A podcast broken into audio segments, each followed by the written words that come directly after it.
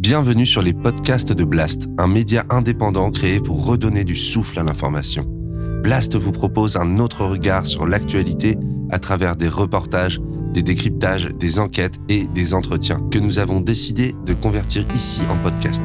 Notre ambition, devenir votre média de référence et ainsi peser dans la bataille de l'information qui s'annonce et qui sera décisive. Les podcasts de Blast.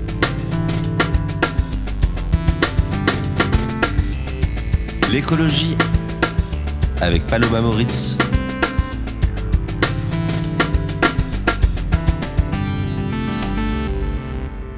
Utopie. Par définition, ce mot renvoie la plupart du temps à un idéal imaginaire, à un projet impossible à réaliser. Et quand on se fait traiter d'utopiste, c'est rarement un compliment. Un projet qui, euh, pour moi, me fait penser à une gauche utopiste. La preuve, étymologiquement, l'utopie signifie absence de lieu. L'utopie serait donc un doux rêve en total décalage avec la réalité. Mais pas si vite. Si on revient aux origines de ce mot, c'est Thomas More qui l'a inventé au XVIe siècle, avec son livre L'Utopie ou le traité de la meilleure forme de gouvernement. Dans son récit, l'île d'Utopie est présentée comme une contre-image positive de ce que pourrait être l'Angleterre si elle était mieux gouvernée. L'utopie est donc aussi une contre-proposition à un système, un autre horizon. Ce que propose Thomas More à l'époque, c'est une ouverture d'esprit, une ouverture à l'idée qu'il est possible d'expérimenter autre chose et d'améliorer la société. Plus de 500 ans plus tard, alors que l'on entend encore bien souvent qu'il n'y a pas d'alternative au système actuel, j'aimerais qu'on s'autorise un peu à rêver, ou plutôt justement à regarder la réalité autrement. Je monte sur mon bureau pour ne pas oublier qu'on doit s'obliger sans cesse à tout regarder sous un angle différent. Pour y voir les utopies réelles qui existent et l'espoir qu'elles nous donnent. Et ça tombe bien, montrer des utopies en action, c'est tout l'objectif de la série documentaire Utopie, diffusée sur France TV. De la Belgique à l'Équateur, du Pays Basque au Brésil, en passant par Israël, la Palestine ou l'Ukraine, elle nous emmène à la rencontre de ces utopistes du réel, qui chaque jour, à 10, 100 ou bien plusieurs milliers, vivent une vie autre et construisent d'autres réalités. Des hommes et des femmes qui démontrent par leurs actions qu'il est possible de faire autrement et que les utopies se conjuguent au présent. Pour en parler et commencer l'année avec un peu d'optimisme, je reçois aujourd'hui Henri Poulain et Lorraine Boudard. Utopia. Utopie. Essa utopia. Utopia. Utopia. A utopia. Utopia. Utopiste. Utopie. Utopia. Utopia. A utopia. Essa utopia. Henri Poulain, Lorraine Boudard, bonjour. Bonjour. Merci d'être venu sur le plateau de Blast. Merci à toi. Alors, vous avez tous les deux participé à la série documentaire euh, Utopie, qui est diffusée euh, sur France Télévisions euh, Slash, donc en ligne, et qui documente des expériences utopiques à travers le monde. A utopia, outro poema. Como dizia o Galeano, a utopia está no horizonte. A gente se aproxima e ela vai se afastando, mas ela serve para a gente caminhar. Henri Poulain, vous êtes réalisateur de cette série, mais vous êtes aussi le co-créateur du collectif Datagueule, qui, euh, dès 2014, proposait euh, des formats courts, euh, assez rythmés, pour décoder les grands problèmes contemporains à l'aide de chiffres et d'animations. En plein cauchemar, à quoi rêvons-nous? Bonjour.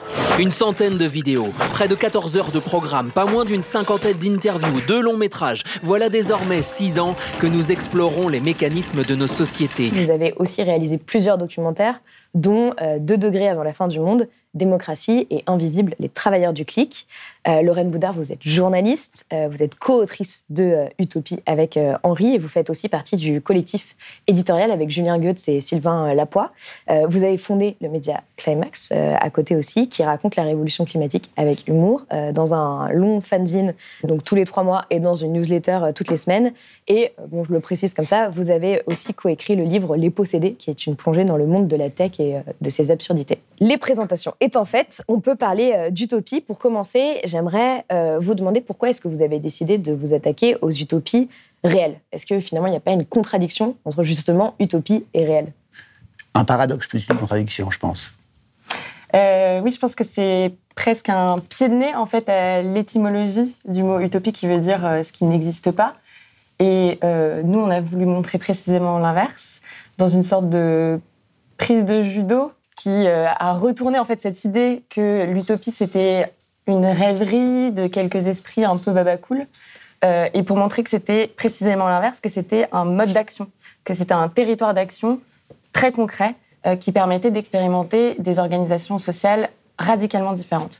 Et donc je pense que c'était ça ce qu'on a voulu montrer euh, avec euh, cette idée d'utopie, de montrer que ça pouvait être tout à fait autre chose qu'un rêve, que ça pouvait être une organisation sociale très concrète et radicale. Et l'idée à l'origine de la série, vous le dites euh, dans, la plupart des dossiers, etc., c'est que vous vouliez faire taire un peu cette idée qu'on entend quand même énormément aujourd'hui, qu'il n'y a pas d'alternative euh, à la fois euh, à la succession de crises qu'on est en train de vivre, donc la crise écologique, la crise sociale, la crise économique, la crise migratoire, etc. Oui, c'est le grand piège qu'il faut impérativement éviter, c'est l'idée de se dire que le, libéralisme aujourd'hui est le, prolongement naturel de l'évolution de notre espèce, l'Homo sapiens, et que c'est ainsi, que c'est la modernité, que c'est que y a une sorte et de. C'est le sens de, l'histoire. Voilà, et puis que c'est du naturalisme, c'est évident, c'est ainsi, ça ne peut pas être autrement. Alors qu'on sait, l'anthropologie nous apprend que depuis euh, des millénaires, il y a eu des, centaines et des milliers d'organisations sociales différentes. Et On en a parlé sur Blast avec Philippe. Celle-ci est extrêmement, celle que nous vivons est effectivement extrême, est, omniprésente et globalisée, mm. euh, et mais, mais se, se, se, porte bien parce qu'elle elle ne cesse de nous dire qu'elle est unique, euh, impérative. Mm. Euh, et on a voulu effectivement documenter des contre-exemples, euh, des endroits, des lieux, des contextes et des communautés qui nous prouvent l'inverse par le simple fait d'exister encore aujourd'hui. Pour faire cette série, vous avez lancé une campagne de financement participatif au printemps 2020. Donc ça vous a permis de récolter un peu plus de 200 000 euros. Et dans, dans les pages de cette campagne, vous écrivez Nous irons donc à la rencontre de ces utopies fondamentaux, idéologiques, divers et parfois opposés écolo, libertaire, libertarien, égalitaire, élitiste, collectiviste. Euh, nous voulons questionner en profondeur cette notion d'utopie ainsi que sa mise en pratique. Donc votre idée au début, en fait, c'était de, de confronter des utopies et de se questionner sur qu'est-ce qu'une utopie. Euh, et finalement, vous ne l'avez pas vraiment fait, parce que toutes vos utopies vont un peu dans le même sens. Pourquoi est-ce que vous ne l'avez pas fait? Alors, c'est une super question. En fait, à l'origine, on avait, on avait en effet l'idée et l'ambition d'aller voir tous ceux qui se revendiquent utopistes. Et ça inclut en effet ce qu'on a appelé les utopies turbo-capitalistes. Euh, turbo-capitalistes, C'est-à-dire les utopies qui renouvellent le récit capitaliste qui est un peu à bout de souffle et mhm. qui euh, tentent de remettre une pièce dans la machine. Et euh, on a vraiment creusé cette piste pendant de longs mois. Euh, on s'est concentré sur trois axes, à savoir euh, le transhumanisme, les smart cities euh, et, les libertariens, avec les crypto-monnaies, etc. Et à chaque fois, on a creusé des pistes pendant des mois, on a mené des enquêtes, des entretiens, et on, a été confronté finalement à la même réalité, à savoir une forme de vide, c'est-à-dire des très beaux communiqués de presse, des très belles images, très belles images de synthèse, beaucoup de moyens et puis au final peu de substance. Et euh, un des exemples les plus archétypiques, je pense que c'est celui de The Line, qui est le projet, euh, le projet de Smart City qui est porté par euh, MBS, donc Mohamed Ben Salman en Arabie Saoudite. The line will be home to 9 million residents and will be built with a footprint of just 34 square kilometers. Qui veut créer une sorte de Disneyland technologique en plein désert saupoudrer un peu de vert et euh, d'écologie. Puis d'aller euh, complètement à l'encontre de ce qu'est une ville normalement, parce que, euh, parce que justement, c'est une ville qui est tout en longueur. Exactement. C'est complètement absurde. Un trait d'architecte, une espèce de pensée abstraite. Hmm. mais qui se revendique de l'utopie hmm. et qui a été très largement relayée dans les médias en tant qu'utopie. Mhm de part, justement, je pense, euh, ces super belles images qui avaient été créées par euh, des studios hollywoodiens, puisqu'il a eu l'appui euh, de, techniciens qui ont travaillé pour Les Gardiens de la Galaxie, pour Christopher Nolan. Donc ça donne super envie.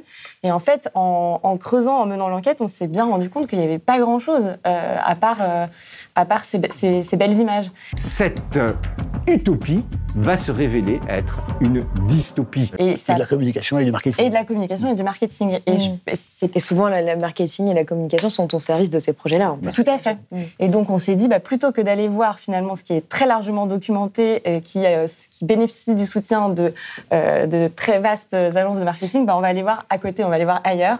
Et donc, on va plutôt donner la parole euh, à ceux qui sont pas dans la lumière. Quoi. Euh, je pense que c'était ça le, la réflexion qu'on a eue, mais c'est vrai qu'au au tout départ, on avait cette ambition-là, d'aller voir un peu partout euh, avec un regard totalement neuf. C'est mm. ça. Sachant que l'utopie, c'est pas nécessaire. Enfin, ça doit pas être déclaratif. C'est pas quelque chose qui, se, qui se prône, c'est quelque chose qui se vit intégralement. Et donc, celles et ceux qu'on a pu filmer, et sur les six communautés, sont des gens qui intègrent totalement, d'une manière absolument, sans, sans, sans jamais le distinguer, l'idée, l'idéal, l'engagement et la vie. et chaque instant de leur quotidien. Euh, et dans ce, ce, tout, tout, y est politique, toujours. Euh, mais, le, mais, le, simple fait de vivre, de se nourrir, de dialoguer, euh, d'échanger, euh, et ça, ça se passe nécessairement de toute forme de communication, de, de proclamation. C'est la vraie vie qui nous a attirés finalement. Então, eu acho que é isso. A utopia é viver realmente a vida. Ça en vient justement à ma, à ma question suivante. Quelle est la définition du, du, mot utopie sur laquelle vous vous êtes accordé pour aller chercher euh, justement toutes ces histoires que vous avez racontées, donc ces six euh, films qui racontent six histoires euh, euh différentes non, mais en fait, je pense qu'on pourrait, on aurait, nos réponses seraient, toujours, seraient, seraient toutes différentes. Euh, la réponse de Julien, de Sylvain, de Rennes et moi sont, seront nécessairement un peu différentes, mais pour moi, parce que même après ces films, vous avez chacun une vision différente de l'utopie. Parce évidemment, mm. parce que, bon, l'utopie, c'est d'abord ce que l'on charge de nos, de nos idéaux, mm. ce qui nous semblerait effectivement euh, euh, nécessaire et impératif et juste et, et, cohérent et égal et sain de mettre en place comme type d'organisation de, de, collective, de monde à construire et à vivre. Euh, et ça, on le charge bien sûr, et ça, on était bien sûr d'accord pour le, pour le partager, cette idée d'égalité, de, de, justice, de préoccupation du vivant, sans distinction, euh, l'ensemble du vivant. Donc d'extrême cohérence dans la, la, le respect du vivant et l'égalité. Euh, ça, c'est une première définition. Et puis l'idée, bien sûr, de nos utopies, c'est de faire en sorte que ces, ces, gens qui portent ces valeurs les vivent au-delà des mots, mmh. au-delà de l'idée. Euh, que ça engage l'intégralité de leur existence. Avec toutes les difficultés hein, qui sont liées à cette, euh, à cette, exigence extrême. Mais également parfois avec une espèce de naturel. C'est-à-dire nous, on met des mots hein, sur leur vie, euh, qui ne sont pas tout à fait les leurs d'ailleurs. Et pour entendre les leurs, il faut voir les films. Mm. Ils le disent différemment. Et puis parfois, ils ne le disent pas, ils le vivent simplement. Euh, mais ça a été notre manière de sélectionner, de choisir, euh, de manière arbitraire évidemment, et, et pas exhaustive du tout, euh, trop parcellaire. On aimerait en, faire d'autres encore, des films sur ces utopies euh, concrètes, vivantes. Mais c'est une manière pour nous de les, choisir. Mais il y a une définition, je pense, qui nous a porté euh, tous les quatre tout au long de, cette enquête et de ce reportage. C'est celle de Michel Rio-Sarcey, l'historienne, qui, qui, elle, parle d'ouvrir les brèches. Euh, donc elle parle de l'utopie comme une forme d'ouverture de brèche et je pense que c'est euh, cette définition-là qui correspond le mieux aux six histoires qu'on a essayé de raconter. Mmh. C'est cette même volonté de ne pas se conformer euh, à l'ordre établi, de se soulever. Il y a une forme d'élan. On parlait aussi pas mal dans nos réunions d'élan utopique et je pense que c'est vraiment ça qui constitue une forme de fil rouge dans les six histoires qu'on a, qu'on a raconté. Et pour poursuivre dans les, les, citations, enfin pour, pour évoquer ceux qui nous ont inspirés, il y a Jacques Rancière, qui est un grand philosophe qui a travaillé notamment sur la démocratie et l'égalité, et qu'on a croisé lors de, de, nos films précédents, Démocratie, qui parle de ceux, celles et ceux qui font des, des trous dans le réel, des trous dans le présent, mmh. qui par conséquent échappent au récit dominant. Et moi, pour conclure sur cette question de comment on les choisit, je crois qu'on a choisi des gens qui vont à contre-courant au moment où le courant n'a jamais été aussi fort.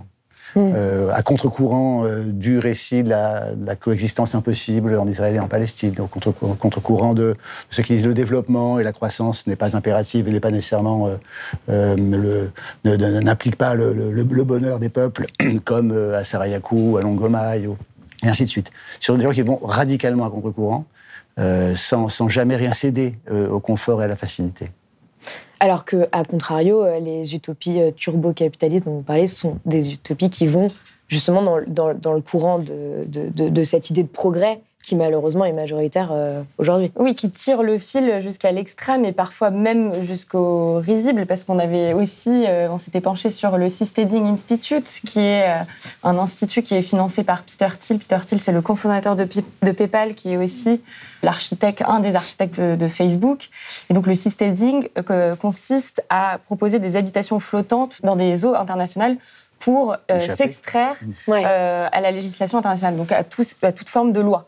Et donc là, on voit bien comment la logique euh, bah, turbo-capitaliste peut se mettre en place mmh. avec cette même euh, volonté de se, de se promouvoir en tant qu'utopiste, alors même que on voit bien que c'est des, des, logiques qui vont à sens euh, inverse. Donc c'est vrai que c'est intéressant de voir comment ce, ce, cet étendard même d'utopie est porté par des gens radicalement différents. Dans, dans le cas de, spécifique de Seasteading, c'est aussi le ticket d'entrée était à 15 millions, donc oui. on est très loin oui, de oui. l'égalité. bien sûr. Euh, oui, c'est ça aussi, c'est que ces projets coûtent très cher. C'est à l'image, par exemple, du méga yacht euh, Somnio euh, qui propose euh, à des appartements euh, à plusieurs millions de dollars pour s'extraire des problèmes du monde et des pandémies mondiales. Des utopies de milliardaires. Mmh. Voilà. Oui, Et puis c'est aussi, euh, aussi une, dans, dans, un des épisodes de la collection, Zad Partout, euh, donc où on suit deux, deux, jeunes femmes, deux zadistes, euh, qui, qui, qui, parlent en réalité de leur expérience au quotidien et qui parlent de l'utopie euh, choisie versus l'utopie subie. L'utopie parce que nécessité. Et je trouve que c'est vraiment euh, un peu la distinction entre les, les, les deux courants.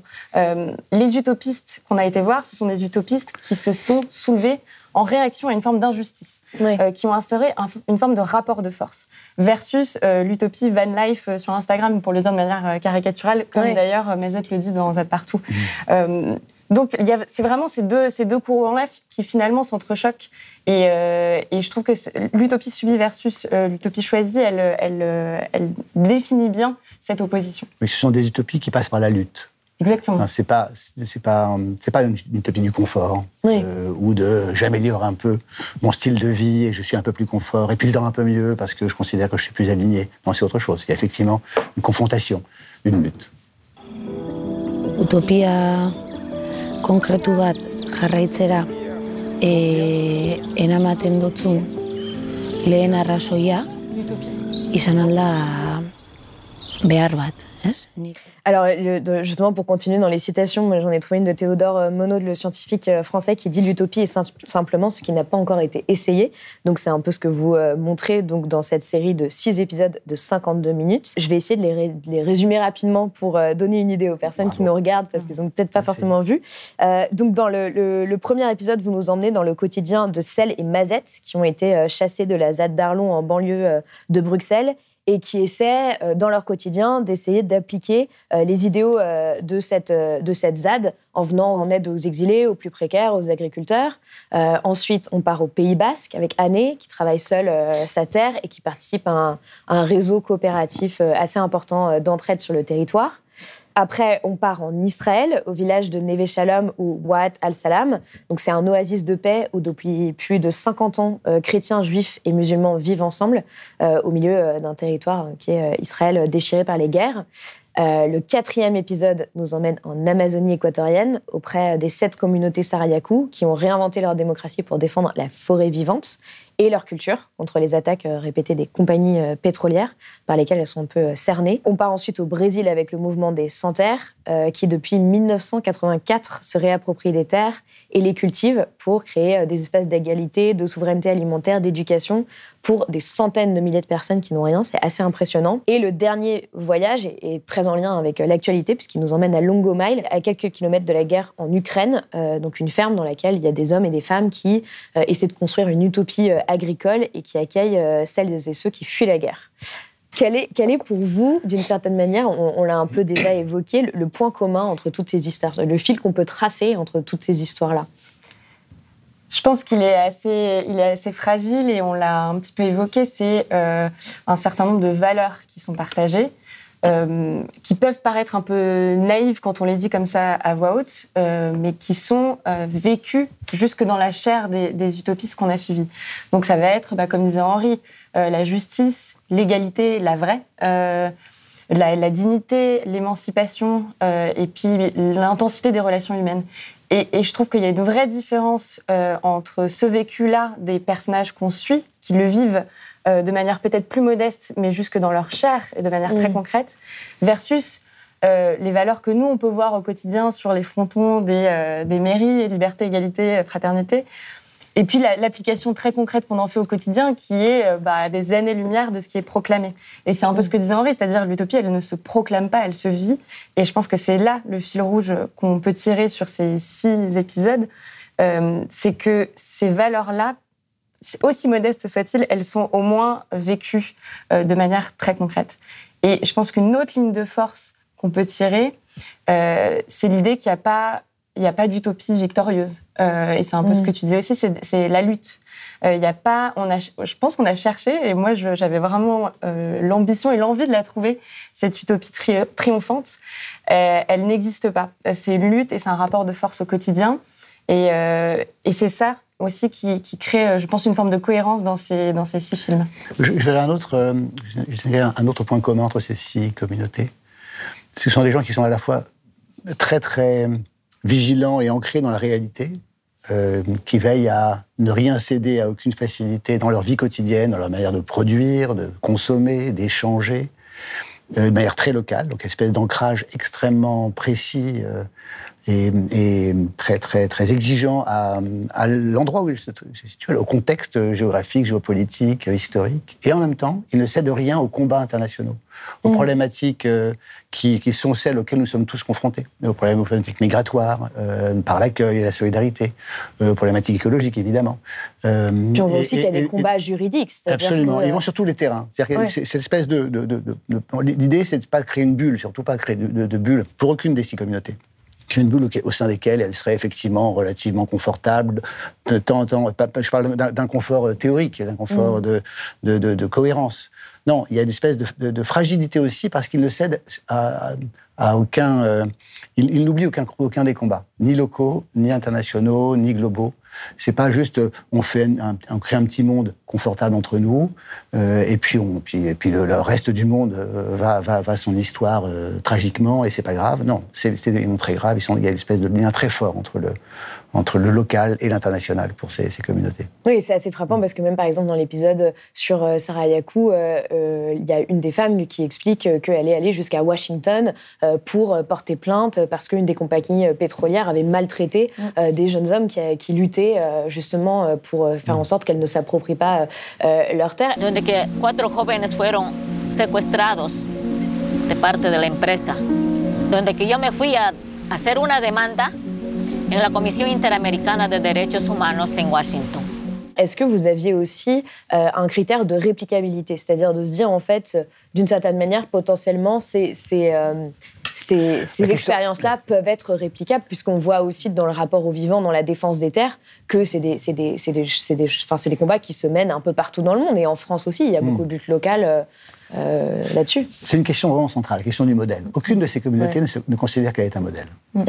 Euh, et elle ne perd pas d'énergie à tenter de se figurer comme un modèle, parce, que, in- indépendamment du fait qu'elle ne le fasse pas euh, spontanément, parce que, parce que ces communautés sont ancrées dans la réalité, la réalité est en, mouvement et en transformation permanente, donc elles sont très, euh, elles échappent à toute forme de dogmatisme, et parce qu'également elles, ont pu observer, euh, peut-être, euh, celles et ceux qui ont commis euh, cette, à mon avis, ce- ce- ce- cette erreur de considérer qu'il fallait établir des modèles duplicables. Rien n'est duplicable.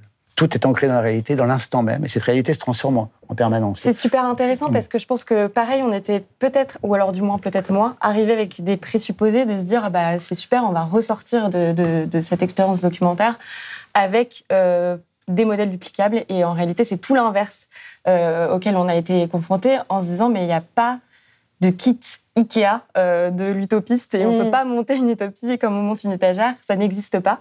Euh, et aucune de ces communautés ne s'en revendique, comme le disait Henri, parce que chacune des communautés est confrontée à un contexte politique euh, tout à fait précis et unique. Et donc, si on prend Neve Shalom ou Atel Salam, le contexte politique, c'est euh, la guerre, c'est le conflit israélo-palestinien. Et donc, l'utopie, elle consiste euh, uniquement et avec tous les guillemets du monde à vivre Oui. ensemble en paix. Et ce, rien que ça, il est déjà énorme. Et donc, on voit bien qu'il n'y a pas de velléité de duplicabilité dans, ce, dans cette utopie-là, parce que elle s'inscrit dans un contexte très précis et très, par- très Oui, particulier. mais il pourrait y avoir d'autres oasis de paix euh, euh, dans d'autres endroits, euh, en Israël ou dans d'autres pays du monde. Euh, C'est-à-dire euh, qui, qui permettent de faire euh, cohabiter euh, des, des communautés euh, euh, religieuses aussi qui, euh, habituellement, euh, n'ont pas du tout cette habitude-là. Mais sur le rapport au modèle, c'est-à-dire pour, pour s'ériger en modèle, proposer une sorte comme ça de kit qui pourrait être duplicable, dans l'absolu, si c'était possible, très Mm. bien. Mais il faudrait déjà passer par l'écrit, par, la- par le texte, par le manifeste, par la sacralisation du texte. Si on reprend le cas de Wata Salam Neve Shalom, Oasis de paix, euh, le, le film commence par euh, le témoignage d'un des leurs qui dit on, on a pendant 20 ans essayé d'établir une brochure pour ne serait-ce que se dire. Et on n'a pas réussi. And even the people that lived here, they couldn't agree of what is the definition of Neve Shalom.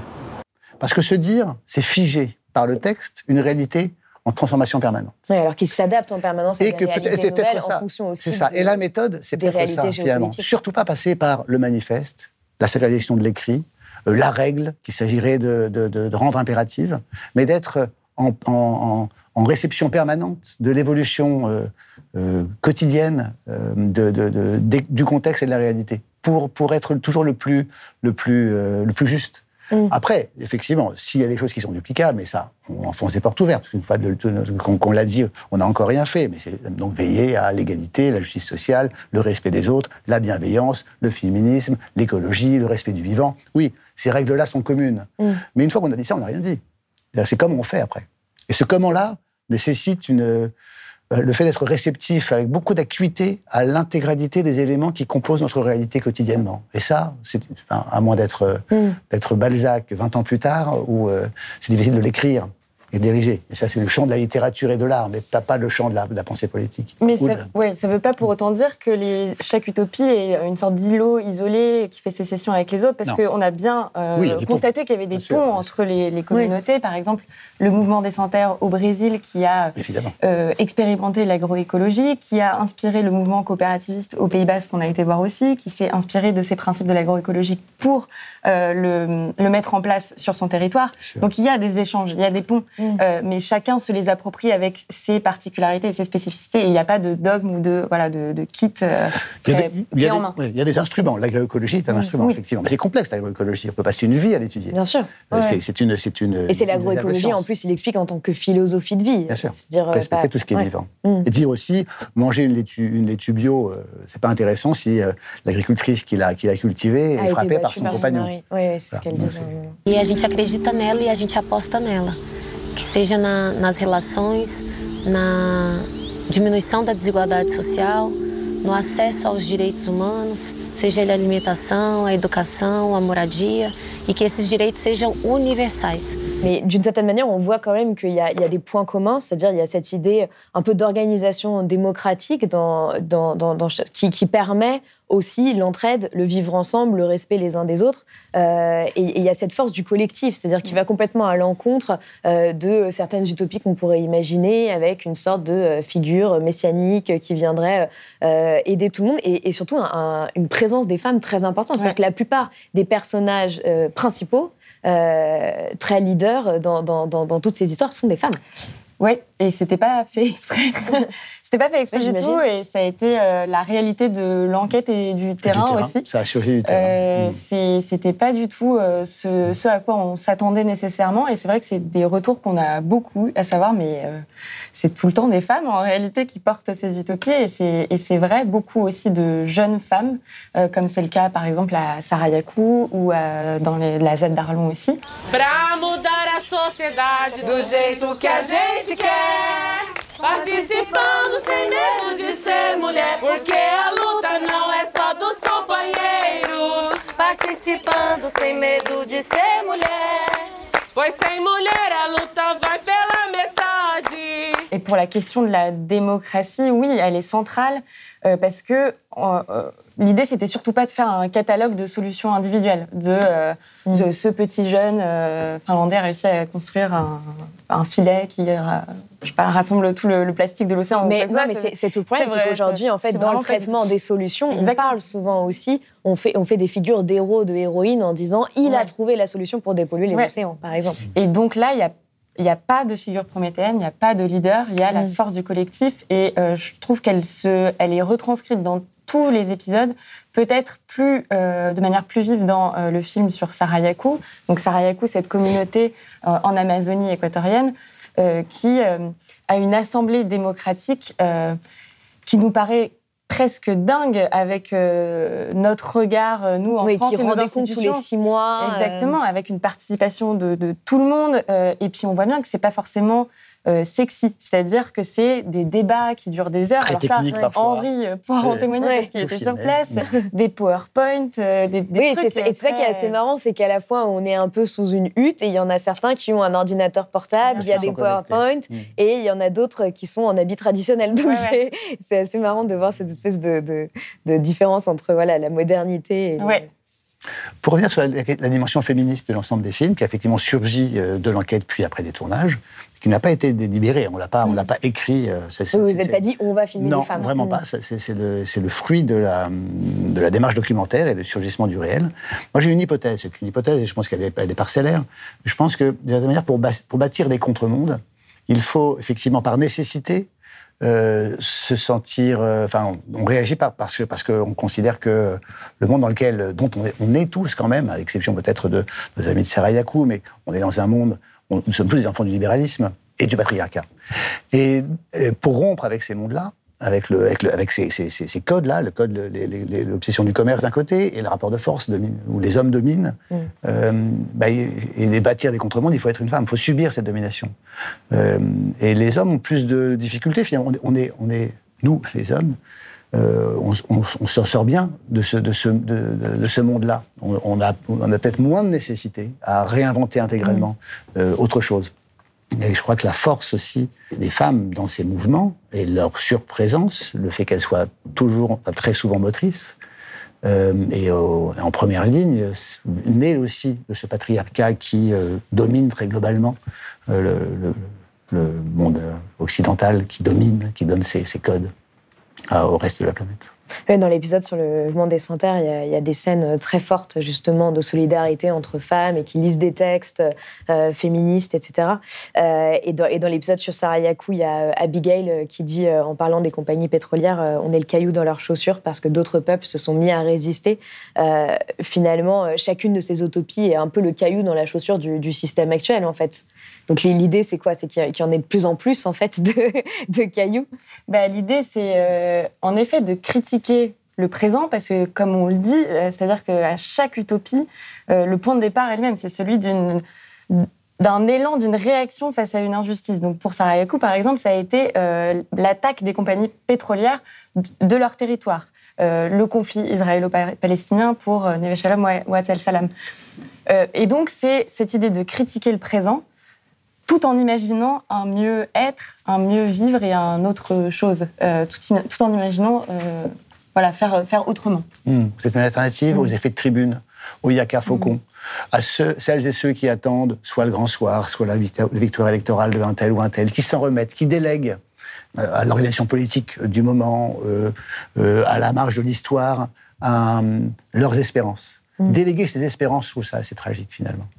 Euh, et je suis touché de voir qu'il y a des gens sur cette planète qui ne délèguent pas leurs espérances et qui les vivent, euh, qui vivent leurs rêves, vraiment, euh, et qui le font. C'est une, une des, des participantes, une des créatrices, des fondatrices de Longomai qui nous le dit à la fin du film Longomai. Ce qui est important, c'est qu'il y a une manière d'espérer dans les minorités agissantes, euh, qu'elles peuvent changer non pas le monde, mais quelque chose dans le monde.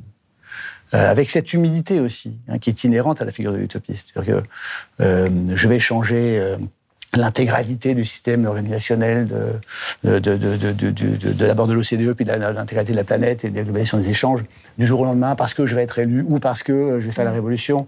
Foutaise, on le sait bien. C'est des bêtises. C'est de la promotion, c'est du marketing. C'est le même marketing finalement que celui qui consiste à, tirer une ligne en disant voilà, je vais faire une ville idéale. C'est pas vrai, ça marche pas comme ça. Non seulement ça marche pas comme ça, mais de surcroît, ça, ça renforce ce récit libéral de euh, la solution unique, l'homme providentiel, rarement la femme, mais bon, parfois aussi, euh, de, Et c'est ce qu'ils disent tous de la réussite, du succès, euh, de ces masses comme ça qui suivront euh, un leader éclairé ou, ou un mouvement collectif spontané. Ça n'existe pas, c'est du récit. Eux nous proposent d'autres récits, des récits de plus en phase avec le réel, avec notre, avec cette, cette dimension qui est la nôtre. Hein.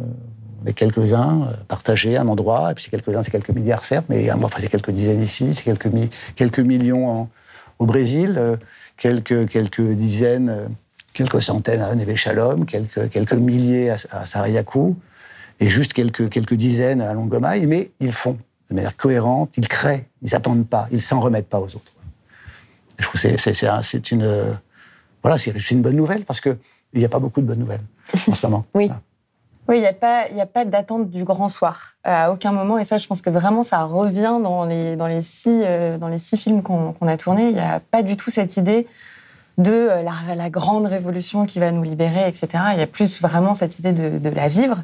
Et euh, il n'y a pas non plus, euh, je pense que visionner ces six films ne donne pas nécessairement une vague d'optimisme euh, dé- délirante, mais ça donne quelque chose de peut-être plus tangible qui est de l'espoir. Euh, c'est de l'espoir d'agir et de se mettre en mouvement. Donc euh, je pense que oui, il y, a- il y a vraiment cette humilité euh, et cette modestie, mais qui pousse à l'action, je pense. Enfin, j'espère. Il y a aussi le fait d'être maître de son récit.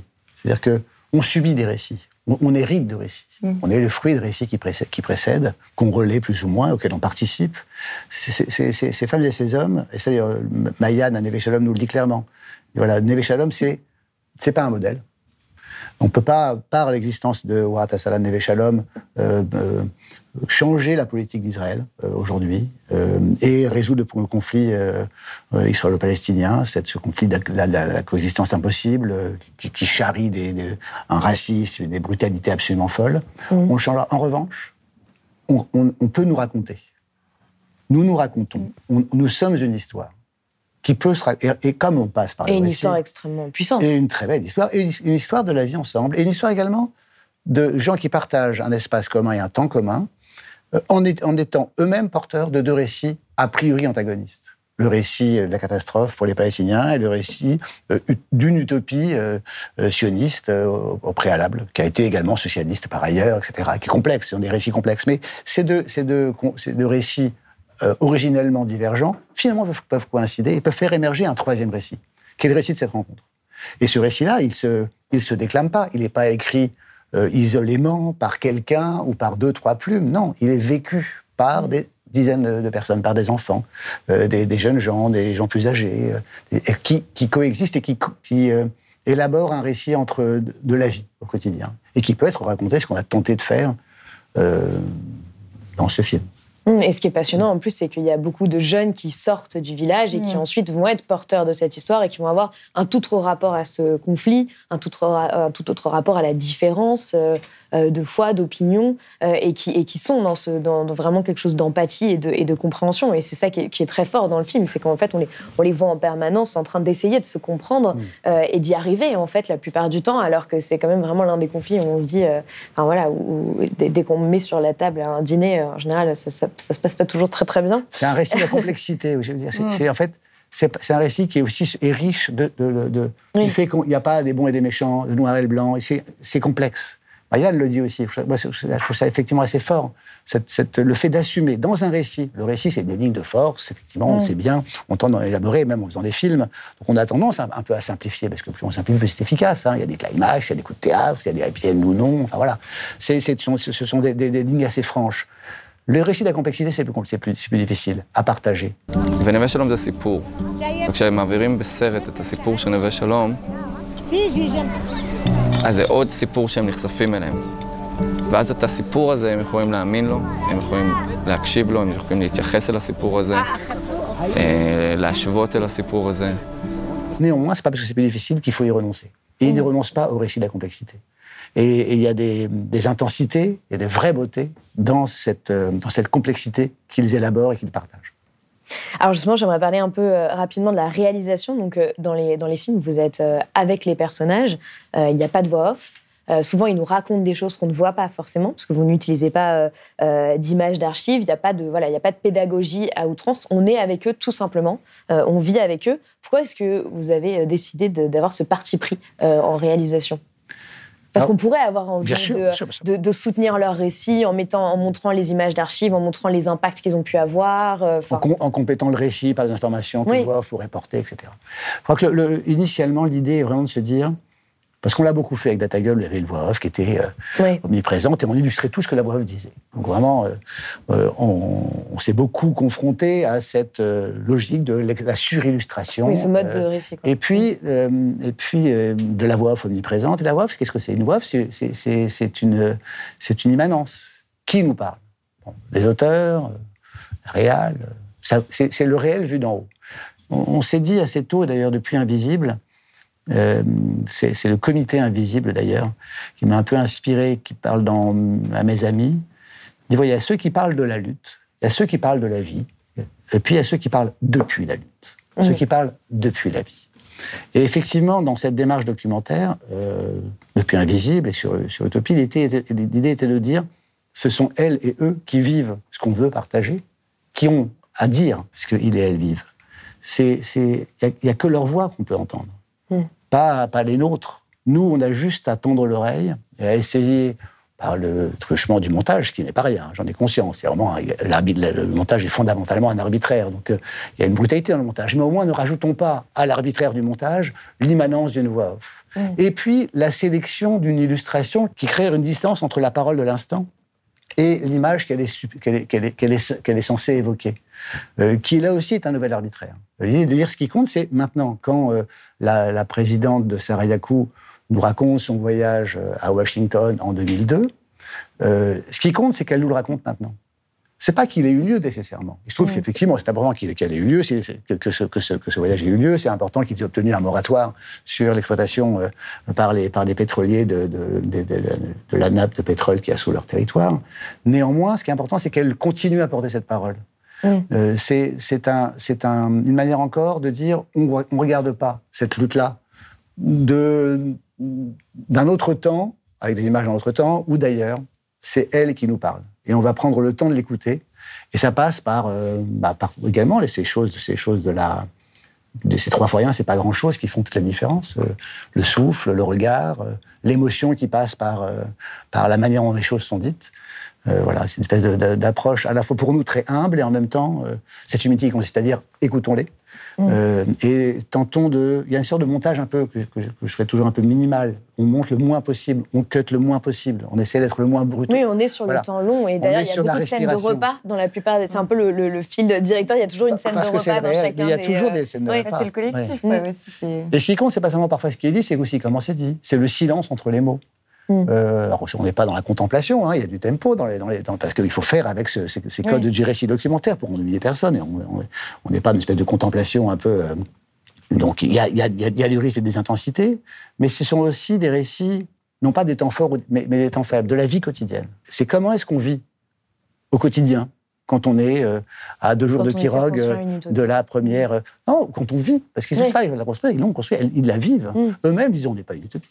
On a une expérience on vit notre vie depuis, alors pour Serayaku, depuis euh, des temps immémoriaux. Alors on a, effectivement adapté à la réalité euh, le, notre, notre, notre, rythme, mais bon, à, la marge finalement pour eux. Hein.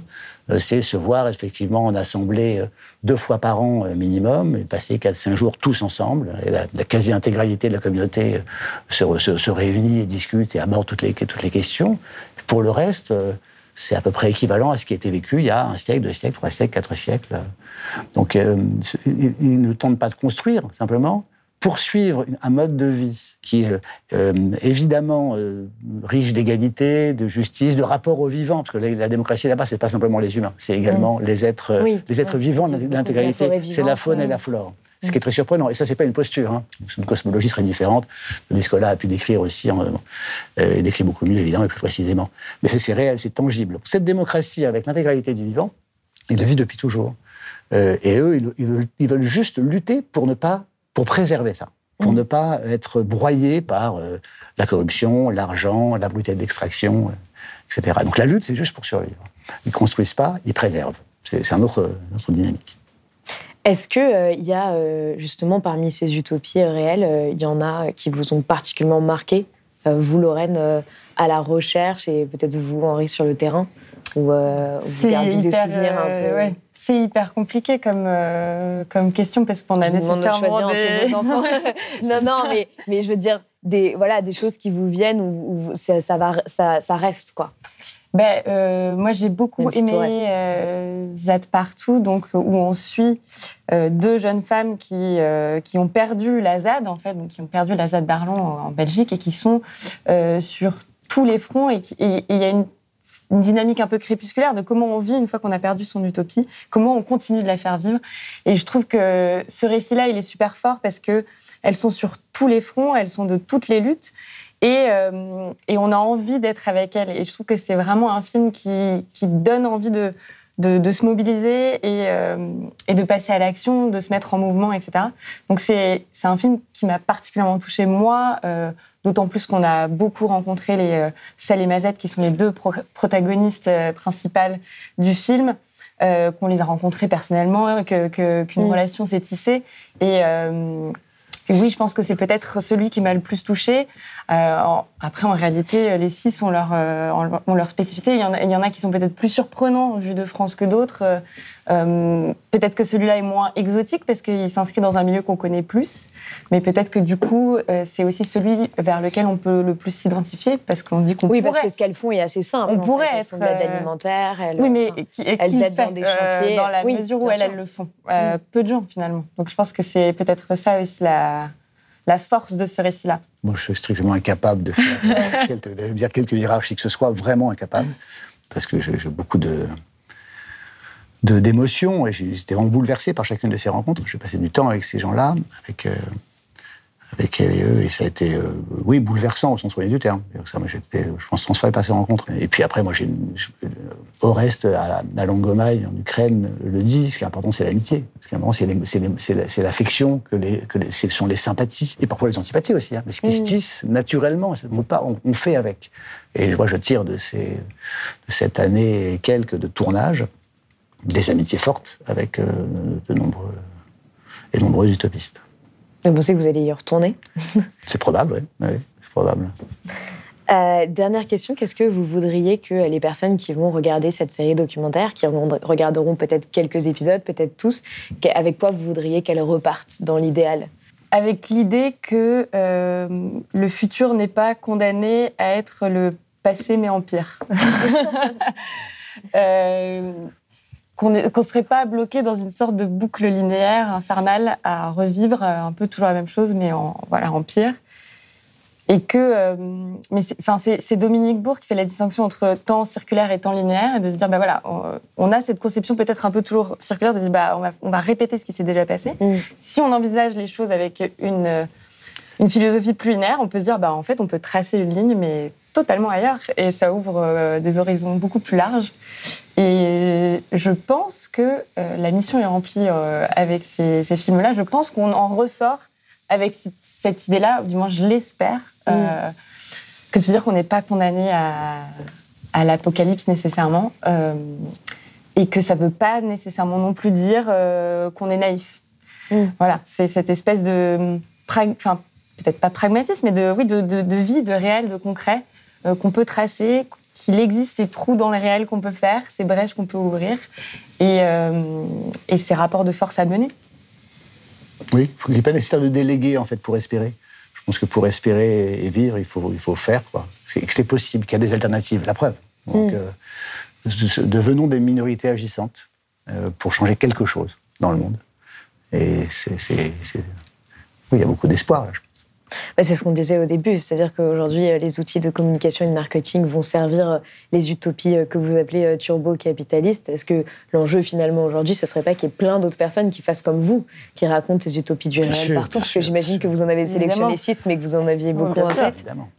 Puis en plus, on les, a, filmés dans un temps donné. Elles mmh. évoluent. Et puis le Longomaille aujourd'hui n'est pas le même Longomaille que celui que j'ai filmé il y a quelques mmh. mois. Ça coup non plus. Et c'est ça qui est intéressant. D'ailleurs, on voulait par exemple filmer des apatistes, qui étaient une, les apatistes, ils racontent mmh. leur propre récit eux-mêmes. Dès lors qu'on l'a appris et qu'ils le font très très bien, on n'a pas à le faire. Que, finalement, c'était aussi l'utopie euh, de l'historien de Sarcey, dire que chacun raconte sa propre histoire. Racontez vos histoires, partagez-les et faites-le régulièrement. Nous, on va essayer de.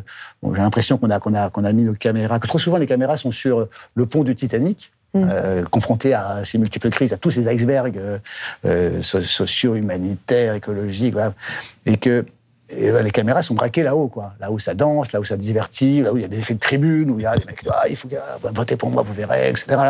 Nous, on est allé filmer ailleurs, en bas, en, bas, en soute, en soute, au sens pas le péjoratif du terme, au contraire, hein, c'est noble, où des gens font.